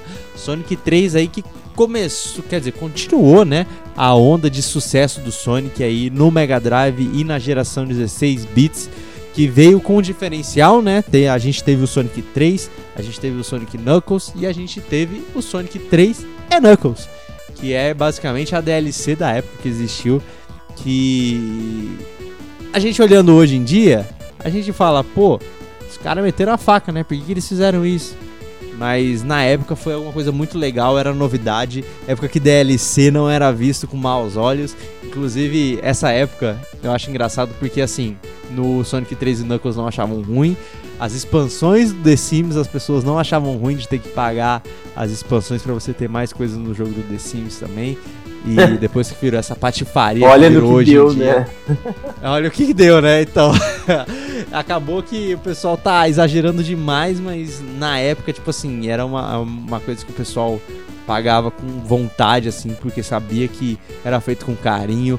O pessoal sabia que não cabia na fita mesmo, então tinha que fazer esse periférico aí de uma fita na outra, que foi revolucionário. Tudo bem que foi revolucionário só nesse caso, né? Porque a gente nunca mais viu sobre isso. Mas, cara, Sonic 3 e Knuckles realmente fechou essa trilogia do Mega Drive aí com chave de ouro, porque se a gente pegar os três Sonics do Mega Drive, a gente vê que os três jogos assim são bem diferentes graficamente e, e até de eu não vou dizer que level design, porque eu acho que as três as, as primeiras fases dos três jogos são bem parecidas. Mas você sente a diferença de todas as mecânicas e assim, Sonic só foi melhorando nesses três jogos no caso, né? E o Sonic 3 e Knuckles veio pra fechar assim um pitelzinho de jogo. Pra mim podia estar no primeiro jogo mais vendido, mas a gente vai explicar por que, que aquele primeiro jogo está como primeiro jogo. Mas muito merecido, eu diria que se não estivesse em quarto, deveria estar em terceiro ou em segundo lugar o Sonic 3 e Knuckles. Eu tenho, eu tenho uma reclamação com esse jogo. Cara, faz até duas reclamações. Quando você quiser começa esse jogo, você tá lá, o Sonic loirão, Super Saiyajin, pirocudo, e aí do nada o Knuckles safado te dá uma porrada, te rouba todas as gema do caos lá, velho. Cara, que. Meu Deus do céu, que esse jogo é um jogo que você já começa com raiva. Porque você começa falando, nossa, vou usar o Sonic loirão desde o começo, cara. Não acredito. Que felicidade. E de repente você vê que não, você foi enganado. Então, Sega, fica aí a minha reclamação. Me dá meu Sonic loirão no começo do jogo. Esse, esse Sonic loirão aí, Super Saiyajin, é na mesma época que o Dragon Ball tava fazendo sucesso no mundo todo, né? Então, por isso que eles colocaram esse Sonic loirão. E eu não. Mas é bem feio, né, pessoal? Bem, Ah, bem viajado.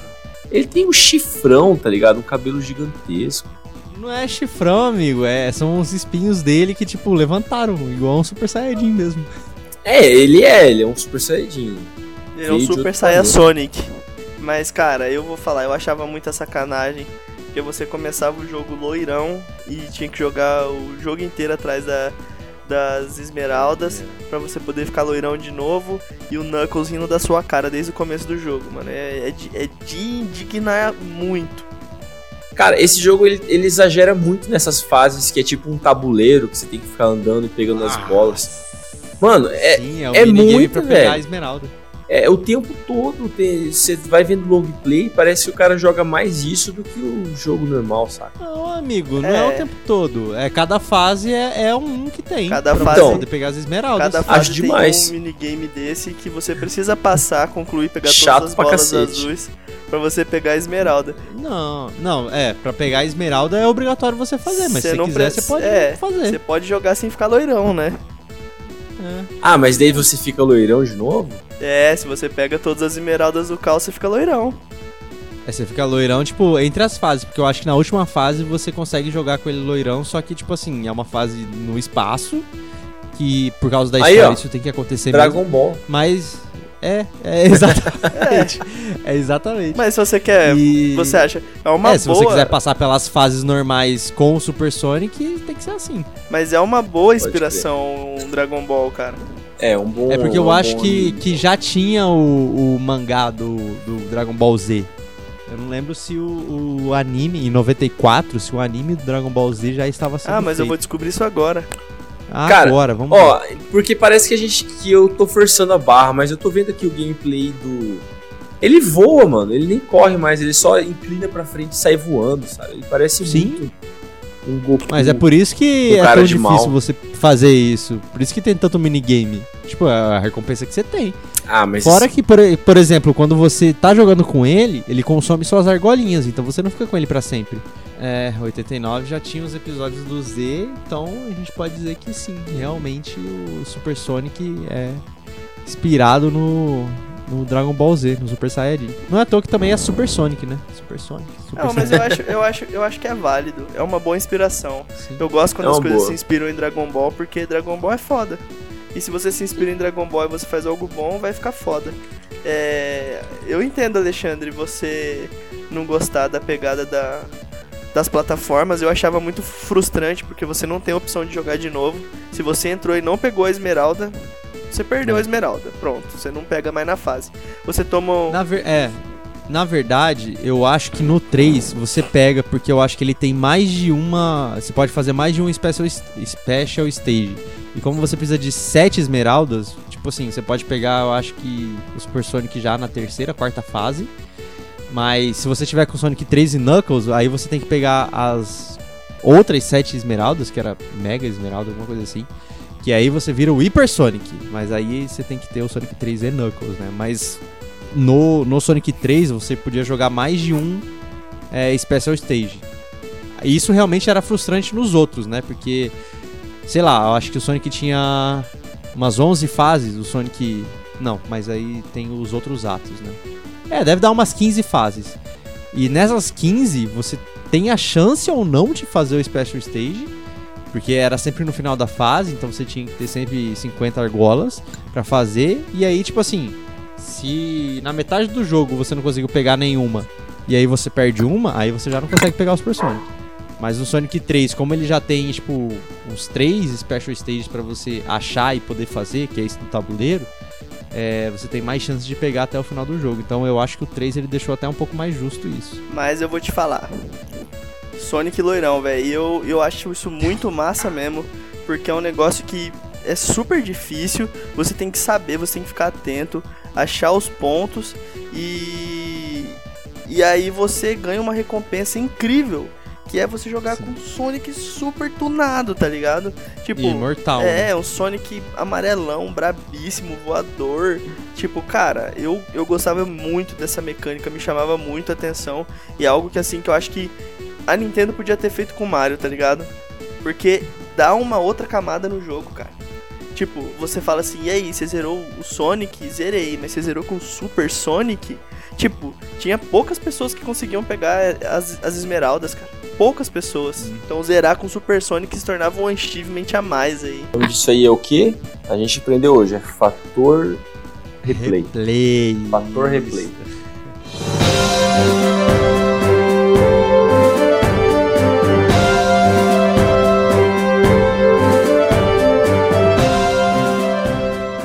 Então, continuando na nossa lista, a gente está chegando no. Chegamos, aliás, no top 3 jogos mais vendidos da história da, da SEGA.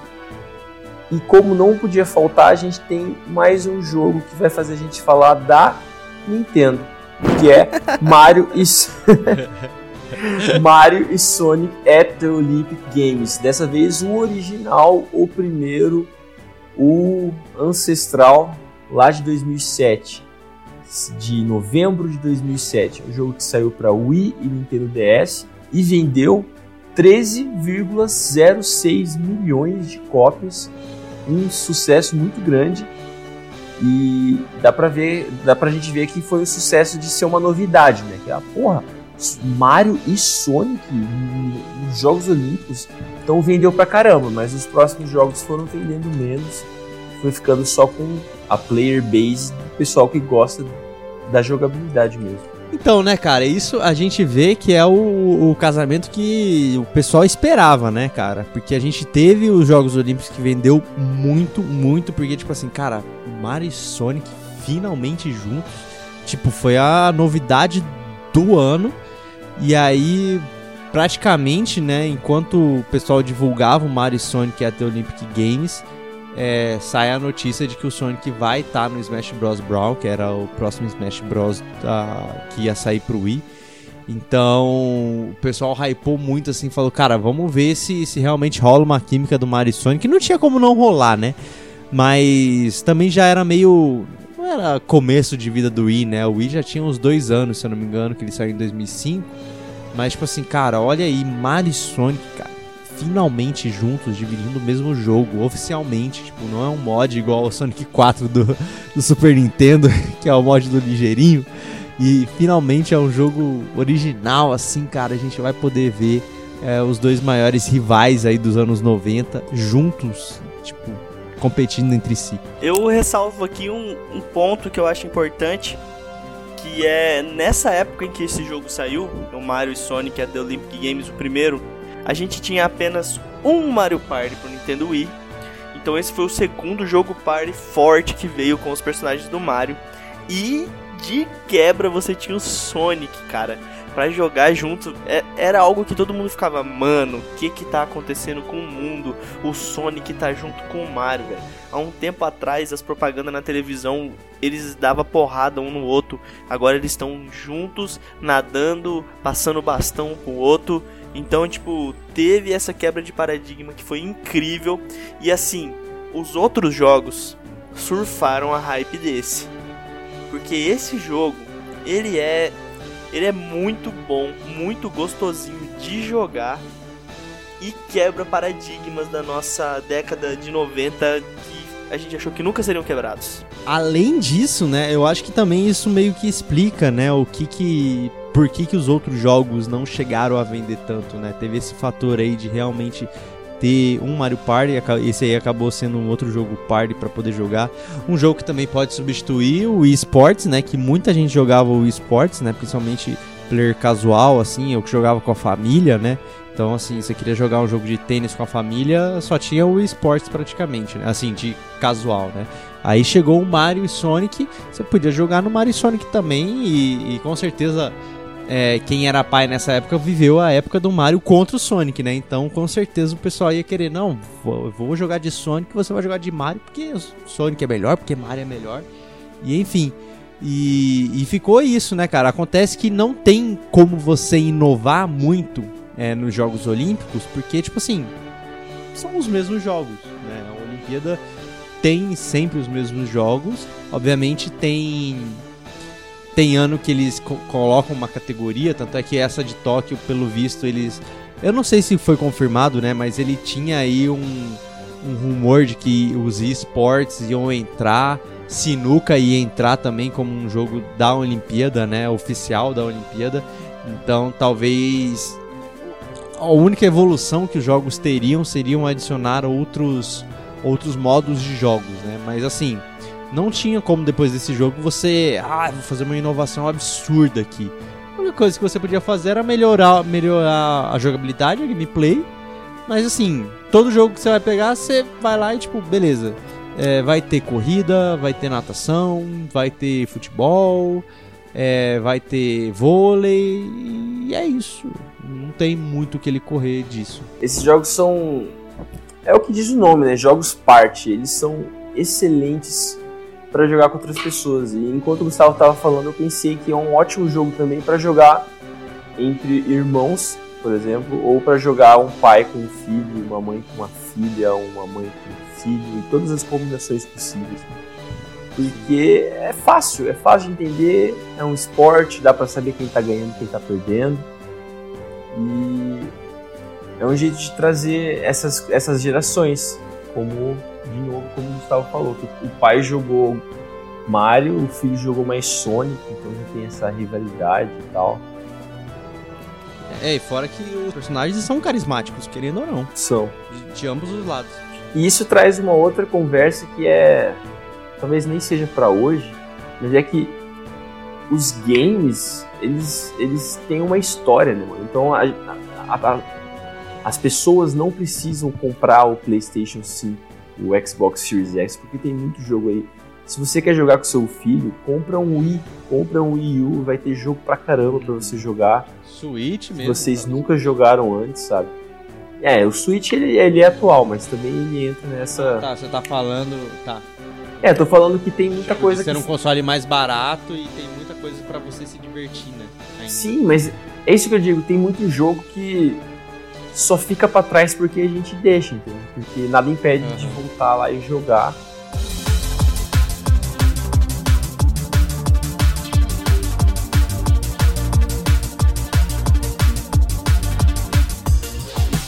E em segundo lugar, nós temos nada mais, nada menos do que outro mobile do Sonic, que é Sonic Dash que foi lançado no dia 7 de março de 2013 para Android, iOS, Windows Phone, olha a nossa discussão anterior aqui, e arcade. Do gênero Endless Runner, ou seja, aquela corrida infinita, Peak Temple Run, e vendeu 20 milhões de cópias. Foi desenvolvido pela Hardlight e publicado pela Sega. Uma coisa legal aí que a gente consegue perceber é que a Hardlight meio que pegou a frente do desenvolvimento dos jogos mobile da Sega. E Sonic Dash é aquilo que a gente estava falando de Sonic Jump. É você pegar algo que já dá certo, colocar a skin do boneco que é o seu mascote e que você vende coisas com ele e fazer o dinheiro rodar. 20 milhões de cópias vendidas para um jogo mobile. Sonic Dash tá de parabéns. Sonic Dash, cara, ele é assim. Eu acho que eu diria que ele é mais parecido com aquele jogo dos Minions que saiu um pouco depois e esses outros jogos que vieram, tipo Subway Surfers, etc., do que o próprio Temple Run. Porque ele tem boss, ele tem uma mecânica de de, de evoluir as fases, um desenvolvimento mais, mais aprimorado, sabe? Então você tem você tem essas perspectivas, mas ele é uma skin do, do, do Temple Run mesmo. É, tipo, a estrutura, né, é, é a mesma, assim. Você vai correndo, obviamente, tem algumas coisas de jogabilidade ali que tá meio... É, é meio diferenciado, assim. Ah, e tem o, o pad lá que o Sonic corre mais rápido. Mas, tipo, cara, a, a fonte é a mesma do, do Temple Run ali. O, o principal do Temple Run tá no Sonic Dash. Obviamente tem aquelas pitutinhas a mais, né? Pensa naquele. Agora, agora eu vou mexer no estômago, hein? Pensa naquele aquele bolo de, de Nutella, assim, é, leite ninho com Nutella. Bonito, né? Agora, se. para quem gosta, bota mais um caldo de Nutella em cima. Bota um, Meu uns Deus. cocos salados. Açaí. Né? Esses são, Tô salivando. são, são esses. É, então, são esses toques aí que, tipo, o Sonic Dash, os outros jogos, eles botam. O Temple Run é o. o o leite ninho com Nutella. Aí o Sonic Dash é o leite ninho com Nutella, com a cobertura de Nutella, com os Granulado. pedacinhos de coco. Que isso, cara, eu tô com e fome. Assim vai. Né? É, pois é. Tô é, sonhando é aqui pra com ficar bolo já, puta merda. Mas Sonic Dash é isso, cara. Se você. E é bem jogo assim, mobile mesmo, do sentido de. Você tá no ônibus, você vai jogando ali só pra passar o tempo e beleza. Ai, terminei aqui, parei aqui na fase, beleza. Vou fazer o que eu tenho que fazer. One hand play. É, é, é isso. Eu não sei se vocês perceberam, mas o Sonic Dash, lançado em 7 de março de 2013, é o jogo mais recente dessa lista. E é um jogo de 7 anos atrás para celular, para mobile. Isso é, é um ótimo jeito da gente ver o que, que a Sega, o que é a Sega hoje. Que ela não, ela tá tendo muita dificuldade em transformar os jogos que ela tem em jogos sérios para chamados principais, né, para os consoles. Porque pô, a Sega ela tem outras franquias que a gente já comentou, tem o Persona, tem Yakuza, tem Bayonetta, mas nenhum desses apareceu aqui. Então, o, o sucesso que ela vem tendo fora da, do Sonic, que o Sonic é o que traz dinheiro para eles, mas hoje em dia está trazendo dinheiro através de mobile, né? E os jogos não estão vendendo tanto, senão estariam aparecendo aqui. Então a, a SEGA ela tá tendo uma dificuldade de se posicionar, cara, de se, se, de se mostrar como uma desenvolvedora de jogos mesmo. Ela, ela, é- ela parece mais uma empresa que administra essa propriedade intelectual que é o Sonic. E tem umas, Uhum. umas outras coisinhas a mais. Sem contar o fato de que é uma empresa que não atua só com jogos, né? Ela também atua com esses é, gacha que fala, né? Essas, essas Uhum. meio que caça-níquel japonês. Então.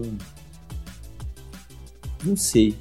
É, Não dá pra saber o que que a SEGA quer, sabe? Se ela quer ser uma empresa de jogos, se ela quer ser uma empresa do Sonic. É, com, com os jogos que ela lança, não dá pra gente saber se ela tá bem ou mal das pernas. Se ela depende do Sonic pra viver. Se, ela, se as outras coisas se sustentam, né? Porque, tipo assim, é, é muito. Tem muita coisa que é tapa-buraco, como esses jogos mobile, assim, são bons? São bons, mas, tipo assim, não, não é o foco principal da SEGA. Mas parece que, que parece que a SEGA, ela tenta fazer o que a gente sempre pede das empresas, mas ela faz, tipo, o tempo todo. Que é tentar inovar nas coisas, entendeu? Então, cada coisa que ela faz é, é diferente da, da coisa anterior, do sucesso anterior, entendeu? Então, tipo assim, ah, eu fiz o Sonic Generations.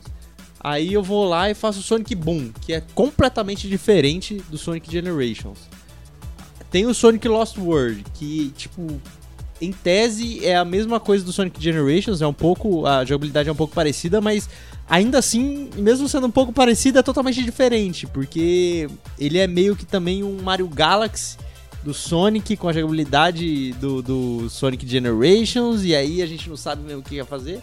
E parece que o tempo todo a SEGA quer inovar, mesmo ela, tipo, beleza, isso aqui fez muito sucesso, eu vou melhorar isso daqui dando um toque aqui, um toque ali, pra continuar sendo melhor, pra ele melhorar. Não, tipo, fez sucesso? Beleza, vamos pro próximo projeto, novidade, é isso. Novidade, é isso que tá faltando da SEGA. Novidade. Novidade boa, no caso, né? Porque ela tem novidade que algumas são umas bombas. Né? É, cara, é bem duvidoso mesmo se você vê. É, o Alexandre ressaltou um ponto muito importante, que é você perceber o que fez sucesso da SEGA. É o passado e coisas simples, coisas banais de serem feitas, né? É, o Sonic, o Sonic Dash, ele não é nada demais, assim, tipo, é um jogo mobile pra, pra ter, tipo, ah, vamos fazer, vai. o mercado é muito bom. O mercado mobile é muito bom mesmo, dá muito dinheiro, economicamente é muito rentável. É, você não gasta tanto para desenvolver um jogo mobile quanto o retorno que ele dá. Então é uma jogada genial. Mas você não pode ficar só nisso. Ainda mais uma empresa com renome que a SEGA tem. A gente quer mais dela. A gente espera mais dela por, pelas coisas que ela já mostrou pra gente até hoje. Então, é, ela carrega esse peso nas costas dela, que é a nossa projeção em cima da própria empresa, entende? Então, mas a, aí que tá o que eu tinha falado antes, entendeu? Que não tem como a gente saber se ela tá mal das pernas, porque a gente só tá pegando no, no âmbito de jogo aí, entendeu? Porque ela, o Alexandre falou também, ele tem, ela tem outras coisas. Só que, tipo assim, cara, não é possível que ela, tipo, ela não se desespere, tipo, ai, Parece que ela, ela se acomodou do Sonic ter as fases ruins, muito ruins e boas. Sabe? Tipo, que ela, ah, beleza, esse jogo foi ruim, esse jogo foi mediano. O próximo vai ser bom, o próximo vai ser ruim, o próximo vai ser bom. Tipo, é, eu acho que, que eles, eles pensam sabe? Sonic sempre vai dar dinheiro, né? A gente tem aqui esse. Em inglês se chama cash cow, que é essa vaca de dinheiro que fica dando leite. É. E daí não, não se esforçam tanto, né? Sei lá, teve um é. filme agora é o que tá aparecendo. A SEGA é, é a empresa que administra o Sonic. Não sei, não quero falar mal da empresa favorita do Gustavo. Vamos mudar de assunto. Gustavo não vai dormir. Uma das hoje. favoritas, por favor, por favor, uma das favoritas. E não é a empresa em si, mas o, o Sonic, sim, é o personagem, um dos personagens perfeitos.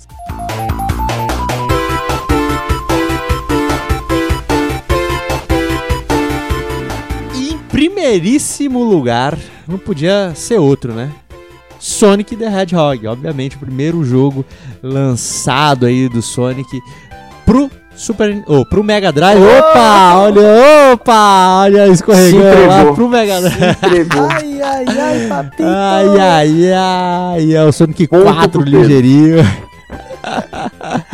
O jogo aí pro Mega Drive é porque no nosso roteiro aqui tá Sega Genesis, né? Aí já fica SNES, Super Nintendo na cabeça e você só olha ali. Só...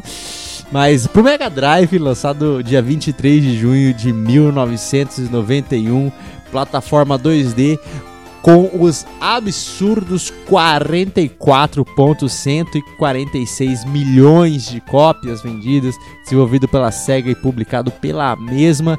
E aqui eu vou explicar o porquê que ele está como o jogo mais vendido. Vocês já devem saber aquele curioso caso do Benjamin Button? Não, não. Curioso caso do Nintendo Wii, que fez o Wii Sports ser o jogo mais vendido, né? Um dos jogos mais vendidos de todos os tempos. Porque o Wii foi um dos consoles mais vendidos de todos os tempos, o que automaticamente fez com que o Wii Sports seja um dos jogos mais vendidos de todos os tempos. Com o Sonic e o Mega Drive, foi basicamente a mesma coisa. Teve a época que o Mega Drive só era vendido com Sonic the Hedgehog e assim fez aumentar muito as vendas do Sonic, por isso que ele é também um dos jogos mais vendidos. Quer dizer, o jogo mais vendido da Sega, né? E mas isso não tira a qualidade do jogo, que é um jogo ali que não é à toa que começou a primeira console war, né? O jogo que finalmente bateu de frente com Mario e as pessoas tiveram que decidir.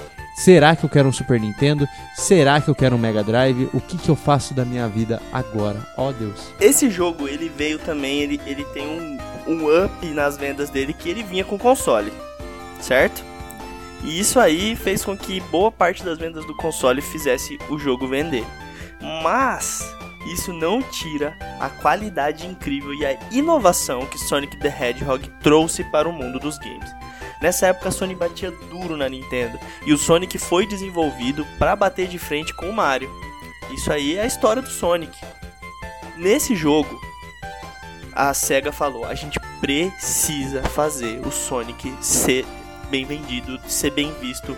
Ele tem que estar, tá, tem que ser, cara, e eles colocaram a mão na massa e fizeram isso que é uma obra-prima uma obra -prima dos mundos dos videogames, cara. Você jogar Sonic the Hedgehog, a velocidade que você tem nesse jogo de plataforma é algo incrível perto do que você tinha até então. É, o side-scrolling era um problema para os computadores no começo da época dos consoles. Os computadores não conseguiam fazer muito bem side-scrolling. Inclusive, se você estudar um pouco sobre a ID Software, você vai ver que no começo, lá quando eles começaram a fazer os jogos, eles tinham dificuldade com isso, essa programação era difícil. E a gente tinha o Mario, que mandava muito bem nesse side-scrolling, mas o side-scrolling do Mario é lento. eis que a SEGA vem com Sonic the Hedgehog. E o negócio é insano, cara.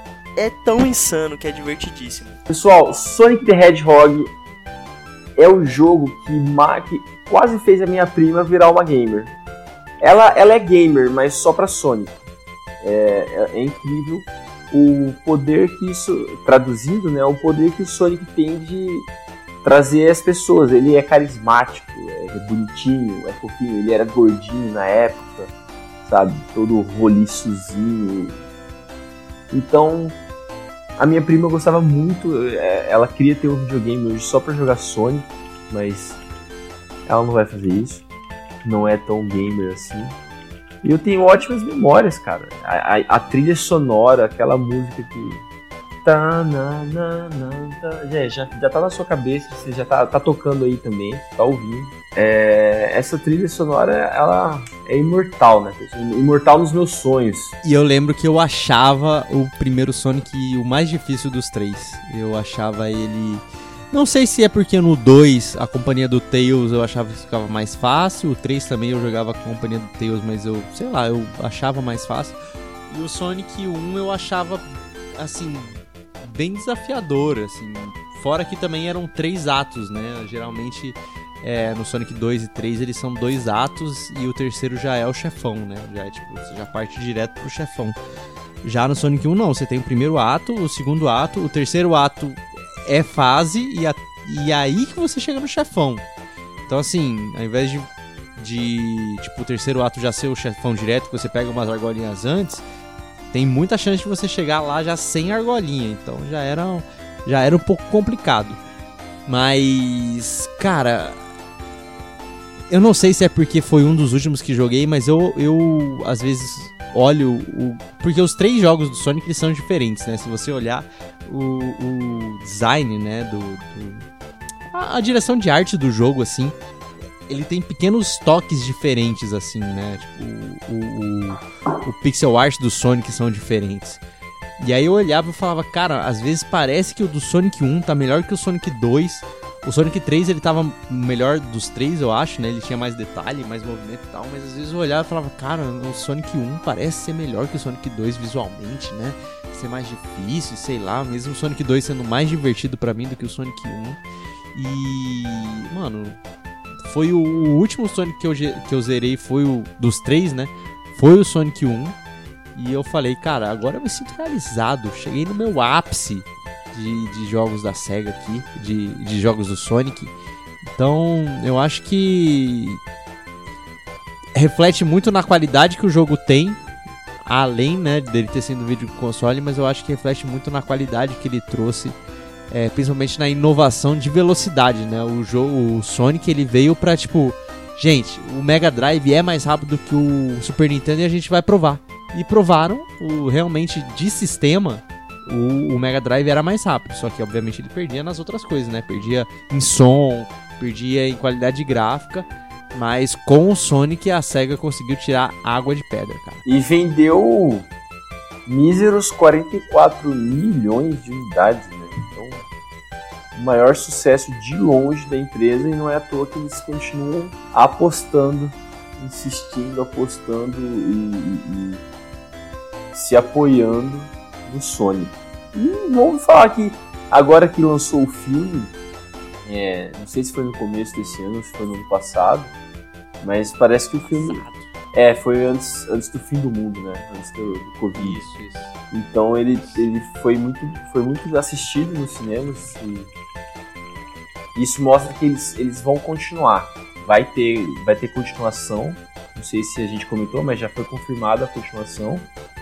E com certeza tem um par de jogos do Sonic aí sendo desenvolvido no momento. Pelo menos uns dois ou três. É, pelo menos um tem que estar, tá porque eu, eu, acho que o aniversário de 30 anos do Sonic tá chegando, né? Não é possível que a SEGA deixe passar em branco. SEGA, você precisa entender uma coisa. Enquanto você estiver fazendo jogos na qualidade de Sonic the Hedgehog, o primeiro, nós estaremos comprando. Não importa se for plataforma, se for 3D, por favor, não deixe o Sonic morrer. e venda-se para a Nintendo, por favor. Eu concordo que o melhor lugar da SEGA é, é estar sobre o guarda-chuvinha da Nintendo. Acho que se fosse para para Microsoft ia ser um potencial perdido. Acho que a Nintendo sabe mais o que fazer e tá mais familiar com o Sonic. E vamos lá, né, pessoal? A SEGA sozinha não tá, não tá indo pra frente, né? Acho que tava na hora de passar a liderança tá indo pra frente que eu acho que a gente não tá percebendo, porque não é possível é, um que, negócio desse. Na verdade, quem que, quem que eu sou eu pra falar, né? Os caras lá com é, o negócio que é a gente... multimilionário do outro Eles lado do planeta. Aí, né? É, vendendo aí arroz não, mas assim, nós aqui falando. É, mas a gente tem um podcast, né? Que, que eles têm um podcast? É, não tem. É, provavelmente deve ter. Se eles tiverem, vamos tentar fazer um crossover.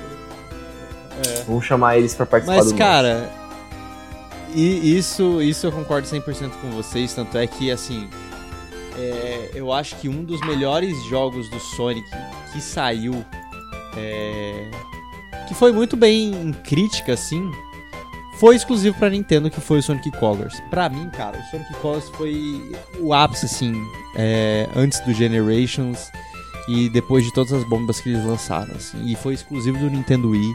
Só pode jogar no Nintendo Wii. Tem uma versão pro DS, mas não tem nada a ver com o jogo é, que realmente é. E você só pode jogar esse jogo no Wii. E, cara, eu acho que se a SEGA der a ideia e a Nintendo lapidar essas ideias, cara, o Sonic vai muito pra frente, assim. Só que vai ser essa, né? vai tirar o patamar de concorrente do Sonic para ser meio que a sombra do, so do concorrente do Mario e vai ser a sombra do Mario, eu acho que se isso acontecer. Eu acho que é, vão sair jogos muito bons do Sonic, mas eu acho que vai tipo, ah, gente, agora o Sonic é a putinha do Mario, né? A Nintendo comprou, agora pronto. Desculpa o, o, o termo pejorativo. Um bom personagem pra ser a putinha dele, né? e vamos para os finalmente. Vamos para os finalmente, pessoal, depois desse episódio. A gente termina por aqui o episódio de hoje, tá? Se você tiver comentários para deixar sobre Sonic ou sobre putinhas, aqui ali, é o lugar. Favor, corta essa parte. O, o massa é que ele pulou totalmente o pode indica, né? Momento pode indica, Gustavo, você tem alguma coisa para indicar pra gente hoje? Tenho, tenho uma coisa para indicar e não é Sonic dessa vez, mesmo tendo que ser. Queria fazer uma homenagem ao episódio, mas não vou indicar porque eu vou indicar uma coisa que prendeu muito minha atenção e eu quero dar muito mais atenção nos próximos dias, que é Genshin Impact, jogo aí que saiu recentemente, totalmente gratuito pro celular, pro PlayStation 4 e pro PC. E, caras, joguem aí o jogo aí que o pessoal fala muito, que é o Breath of the Wild. Agora, qualquer jogo que sai estilo anime aí, meio mundo aberto, é o Breath of the Wild aí da empresa. Mas o Genshin Impact, que é um jogo de uma empresa chinesa, free to play. É, tem muitos elementos aí de gacha também, né? Que é isso que você roda a roleta para você liberar alguns outros personagens. Mas é um RPG de ação e de qualidade extrema, principalmente gráfica e tem o seu modo multiplayer aí, então para quem gosta de um action RPG, recomendo também. Eu estou baixando ele para PC, estou jogando ele no celular no momento, mas estou baixando no PC porque os, os saves, né, as contas se conversam, então tudo que eu upar no celular eu posso jogar no PC também. E parece que tem algum problema com o do PS4 que você não consegue linkar a conta, então se você jogar no PS4, foca só no PS4. Mas fica aqui minha dica que é o Genshin Impact. E agora eu quero saber de você, Pedro, o que, que você tem para indicar pra gente esse episódio. Eu vou fazer duas, duas, duas indicações hoje. A primeira é de um filme. Se chama O Diabo de Cada Dia. Tem na Net, Netflix. Muito bom. Um filmaço. Um filmaço que te desconstrói inteiro. Reconstrói. Quando você acha que você tá reconstruindo, ele desconstrói tudo mais uma vez. Você fala, motherfucker. Cara, eu tem atores muito bons nesse filme. A gente tem o nosso queridíssimo Miranha, que tá fazendo, fazendo parte do filme aí no, no, no cast dos atores. Temos também o Vampirão Brilhoso, do Crepúsculo. O Batman, por gentileza. Hã? Novo Batman. Novo Batman, por gentileza. Esquece o vampiro. ou, ou também pode ser o tarado do farol. É verdade. Ou pode ser também o cara da Lufa Lufa, o único cara que tem importância na Lufa Lufa no Harry Potter. Cedrico, é verdade. Sim. Antes Caraca, olha só, lembrou um personagem importantíssimo, mas para mim ele sempre vai ser o vampiro que brilha no, que brilha no sol, velho. Ah, mas fã é fã, né, Pedro? Você gosta muito de Crepúsculo. Não, é, é, é como crítica mesmo, porque esse, esse personagem ele tem que ficar lembrado pro resto da vida como o que não fazer, entendeu? E ele é o cara que atuou no personagem do o que não fazer, entendeu? Então, o, o, o Brilha no Céu é, Robert Pattinson e temos também o nosso Tom Holland aí no cast do filme. Um filmaço, eu recomendo para vocês. Trata aí de questões muito delicadas, mano, mas delicadíssimas, delicadíssimas, de uma maneira muito séria, numa narrativa que te envolve, te deixa é, curioso para saber o que vai acontecer. Um filmaço aí na Netflix, pode ir de cabeça. E a minha segunda indicação é o Instagram do nosso querido amigo Baeok, underline Baeok, B-A-E-O-K-I, que é o cara que fez as nossas músicas aqui do nosso queridíssimo Podgame e as nossas vinhetinhas também, que vocês perceberam que nós estamos com essas vinhetinhas top delícia aí. Então fica aí a indicação, acompanhem lá o Baioc, que ele lança bastante som, bastante musiquinha massa no canal dele, tem um canal no YouTube também, e o Diabo de Cada Dia. E Gustavão, manda pra gente, conta pra gente qual é. O Alexandre, o ah, Alexandre. é, perdão. E Alexandre, manda pra gente, conta pra gente qual é que é, como é que é a sua indicação cultural dessa semana. Amigos, amigos, é, a minha indicação cultural dessa semana é das antigas. Recentemente, minha namorada e eu adquirimos o famoso Amazon Prime, que custa só 10 reais por mês. Então, Jeff Bezos, pelo menos isso você está fazendo direito tá barato. Mas eu tô assistindo The Office, cara. The Office é muito bom. A versão americana, a, a britânica eu não tive acesso ainda. Mas, cara, eu assisti seis temporadas em se pá uma semana. Eu tô, tô passando por uma fase de maratona aí, binge watching tremenda. E eu tô gostando muito.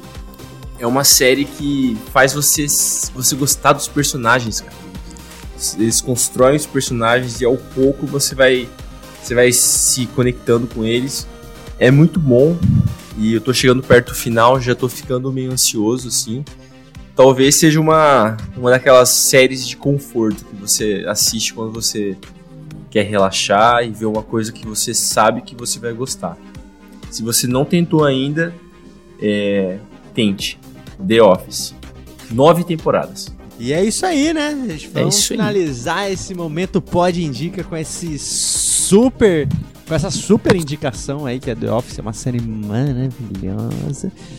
Mas a gente vai ficando com o nosso episódio por aqui. Lembrando que vocês podem escutar o Podgame nas principais plataformas de podcasts que tem aí, né? Spotify, Deezer, Google Podcast, iTunes e no Cashbox. E também você pode compartilhar né, o, o Podgame nas principais redes sociais também. Estamos no Instagram com o Podgame Podcast, estamos no Facebook com o Podgame, estamos no Twitter com o Podgame BR. E é isso, pessoal. Se você quiser mandar um e-mail também contando as suas experiências com jogos da SEGA ou qualquer outros jogos que a gente já tenha comentado aqui em algum episódio, manda pra gente, pra gente ler no final do episódio aqui que vai ser muito bacana compartilhar a sua experiência com a gente e com outras pessoas também. Então fica essa dica aí que nosso e-mail é o contatopodgame@gmail.com. Pessoal, muito obrigado pela presença de vocês, muito obrigado Pedro Ivo. Eu que agradeço, é sempre um prazer estar aqui fazendo parte deste podcast que nós fazemos com muito amor para falar de videogames então, muito obrigado você, Gustavão. E eu queria agradecer também imensamente a participação do Alex André, vulgo Alexandre. Obrigado, Gustavo. Obrigado, Pedro. E obrigado aos ouvintes do Podgame Podcast, o seu podcast semanal sobre jogos. E é isso aí, pessoal. E eu deixo aqui também o meu obrigado a todos os ouvintes e ao Pedro e ao Alexandre por mais um episódio juntinhos. A gente pode estar longe fisicamente, mas no ouvidinho e no coração estamos todos unidos. Muito obrigado por mais um episódio, pessoal, ouvintes, e até semana que vem. Tchau, tchau. Tchau, tchau. Falou!